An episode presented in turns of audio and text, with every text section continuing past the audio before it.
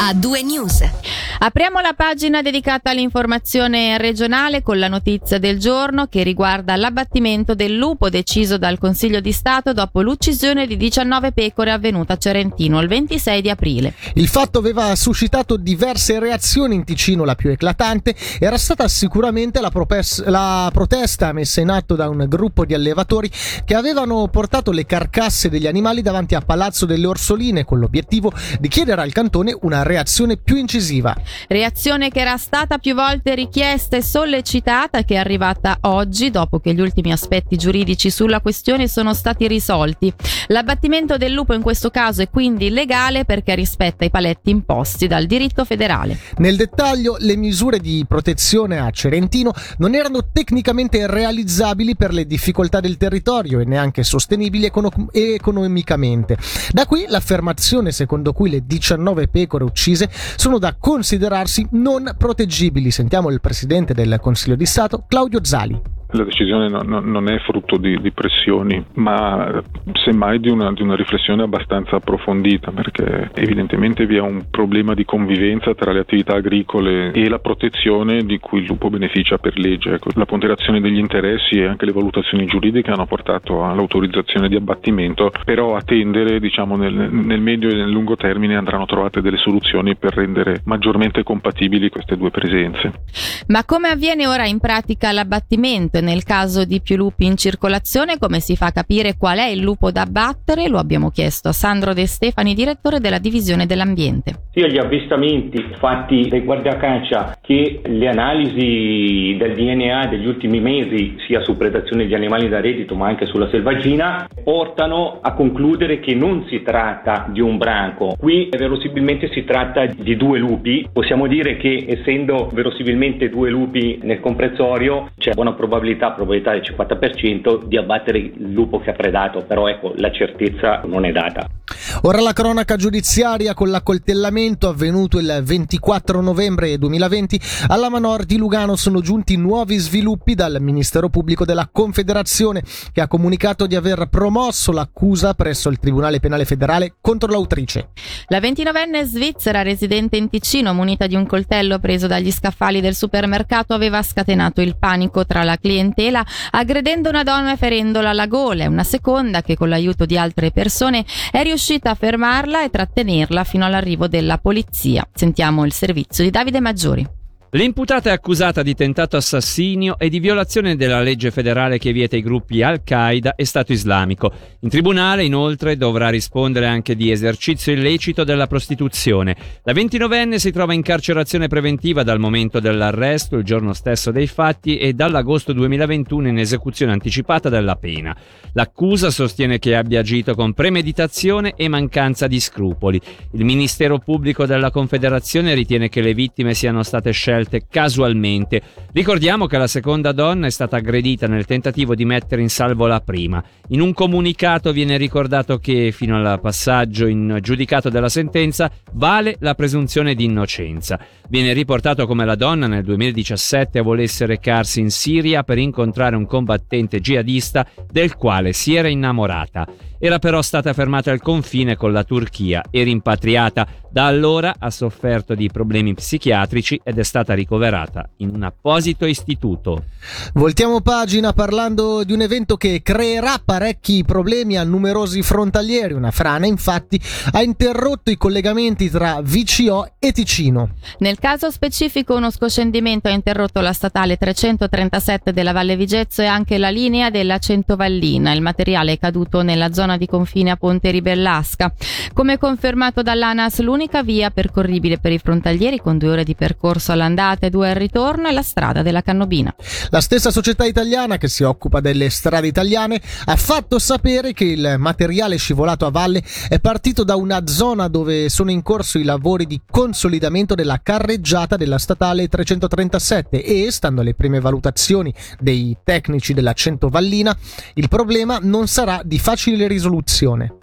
Ci occupiamo adesso del bilancio per il 2021 del Corpo di Polizia Regione 1 di Chiasso presentato oggi, un anno che si può definire relativamente stabile dal punto di vista dei reati, ma con un aumento dei casi di interesse amministrativo e penale dovuti all'implementazione del sistema di videosorveglianza in tutta la regione. Tra le novità anche l'attivazione prossimamente di un nuovo sistema di lotta alla prostituzione illegale in stretta collaborazione con la Polizia Cantonale. Alla Capo di Castero Sicurezza Pubblica Sonia Colombo Regazzoni abbiamo chiesto se e come ha inciso la riapertura delle frontiere in termini di reati. Devo dire non ci sono state particolari ripercussioni dovute alla, alla, riapertura della dogana. Dal punto di vista reati è praticamente interessante poter eh, vedere come la situazione nel Basso Mendrisiotto sia rimasta stabile. In particolare potrei sottolineare l'esiguo numero di rapine e furti con scasso che ci sono state. Sono diminuiti gli interventi per liti e risse, contrariamente un po' a quello che è successo nel resto del cantone. Poi è vero che noi non abbiamo mai avuto neanche nel periodo Covid grandi problemi, soprattutto dovuti agli assembramenti, che era la problematica che ha colpito altre località. Si è registrato per contro un leggero aumento in quelli nell'ambito della migrazione, legati in particolare al nuovo centro federale d'asilo di Pasture.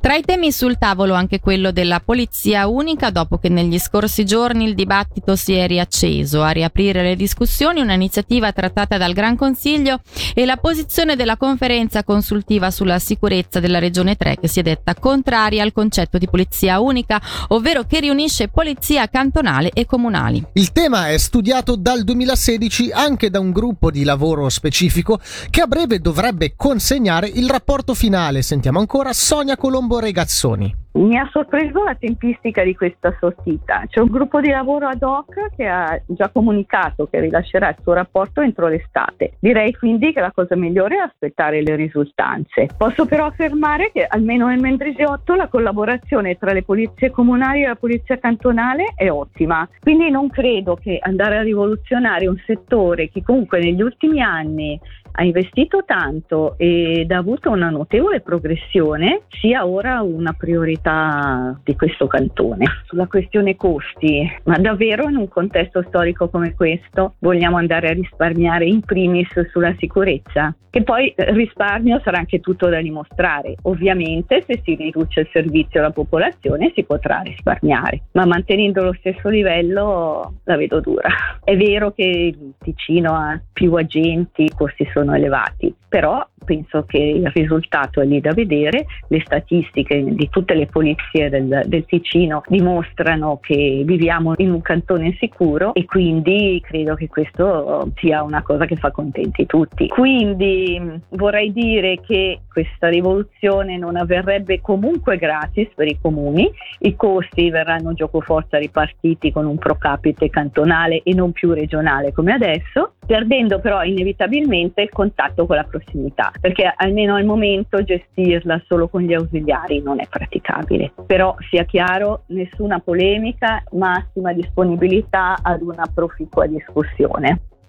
Cambiamo tema e parliamo delle FFS che puntano sul turismo. Dall'11 dicembre sono previsti nuovi collegamenti diretti verso il Ticino, i Grigioni e le altre regioni. L'offerta sarà ampliata sull'asse del San Gottardo e nel fine settimana, in particolare durante i mesi estivi. Novità ci saranno anche per i ticinesi che studiano Oltralpe. Sentiamo Patrick Walser, portavoce FFS per il Ticino. Da qualche tempo a questa parte, in particolare dalla pandemia, vediamo che il traffico del tempo libero ha preso molto molto piede per quanto riguarda il trasporto ferroviario e abbiamo visto anche a Pasqua di quest'anno che l'afflusso di turisti da nord è molto forte. Per questo motivo abbiamo deciso a partire dal cambiamento d'orario del 2022 di potenziare il traffico turistico, in particolar modo la lunga percorrenza tra Zurigo e Ticino con eh, dei treni supplementari durante il periodo estivo e nel weekend e poi anche dei treni che dal Ticino vanno a Chiasso diretti durante la settimana. Delle belle novità per chi viaggia per turismo, ma non solo, ci sono anche i pendolari che magari devono andare al lavoro oltre Gottardo, viceversa, e quindi possono fare capo a questi collegamenti. Il traffico regionale in Ticino in realtà è ripreso molto bene già l'anno scorso, sono delle cifre molto buone, paragonabili a quelle pre-pandemiche. Mentre notiamo che a livello di traffico a lunga percorrenza, in gran parte anche quello turistico, vediamo delle buone cifre. Nel corso degli ultimi anni abbiamo avuto qualche discussione con i rappresentanti degli studenti che in parte si sentivano poco contentati dal punto di vista dell'offerta. A questo proposito, dal prossimo cambiamento d'orario, la domenica sera nel semestre primaverile gli studenti ticinesi potranno fare capo a un nuovo collegamento diretto da Bellinzona a Rosanna via Lucerna.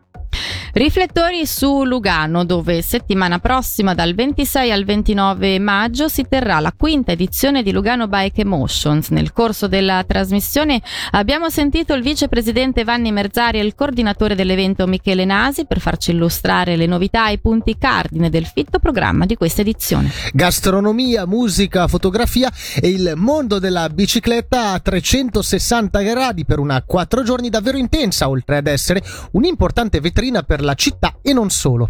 Quest'anno inoltre c'è stata una vera e propria evoluzione della rassegna. Sentiamo il vice sindaco e capo del Dicastero Cultura, Sport ed Eventi di Lugano, Roberto Badaracco. La quinta edizione normalmente era basata su due giorni, approfittando anche un pochettino del ponte dell'ascensione, che sono quattro giorni pieni, gli organizzatori hanno voluto estendere anche per offrire di più, per fare una manifestazione molto più articolata, con eh, varie offerte, c'è veramente di tutto, diventerà una grandissima festa della due ruote e, e per grandi e piccini, perché sono previste attività per i bambini ma anche per gli adulti, c'è proprio da, da divertirsi, da creare emozioni.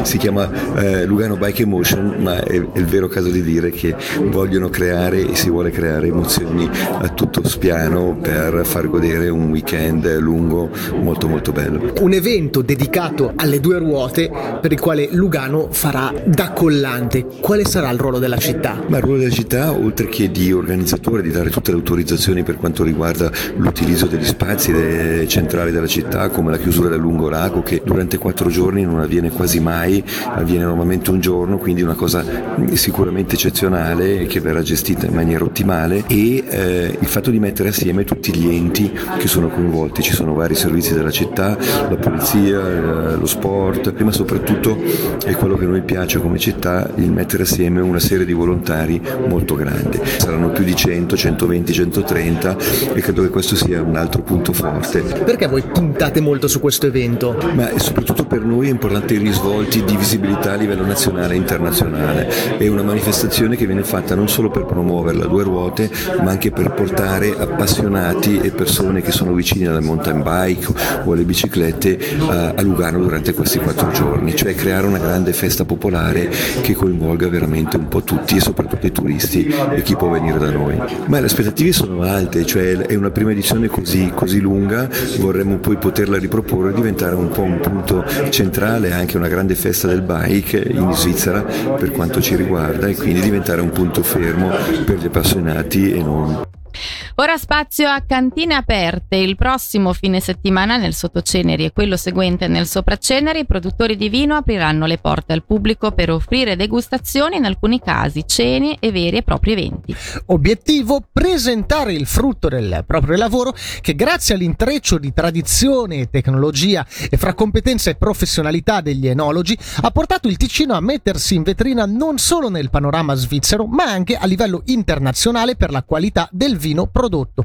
Ne abbiamo parlato nel corso del Margen Chiello Show con il direttore di Ticino Wine, Andrea Conconi. È un evento che riscuote tantissimo successo, 74-75 le cantine partecipanti. Poco prima del Covid, l'ultima edizione, avevamo suddiviso, visto un po' la richiesta sia dei produttori ma anche dal pubblico, di chi ci segue da anni, il cantone in due eh, perché a differenza forse di altre regioni viticole dove eh, si va in un, paese, si trovano 7-8 cantine. Le nostre cantine bisogna andare a cercarle nei piccoli villaggi i vigneti sono tra boschi di castagno e quant'altro e quindi la distanza è molto lunga. Allora abbiamo deciso di suddividere il Ticino in due, quindi abbiamo giorno, il primo weekend il sottoceneri quest'anno, quindi sabato 21 e 22 e il sabato prossimo 27 e 28 maggio il sopraceneri. A che livello siamo arrivati con la produzione di vino in Ticino? Hai solo Merlot il Ticino o c'è di più? No, ci sono tanti altri vitigni, è chiaro l'85% fatto di Merlot, di cui un 30% vinito, vinificato in bianco, ma abbiamo altri vitigni rossi come Cabernet, Syrah,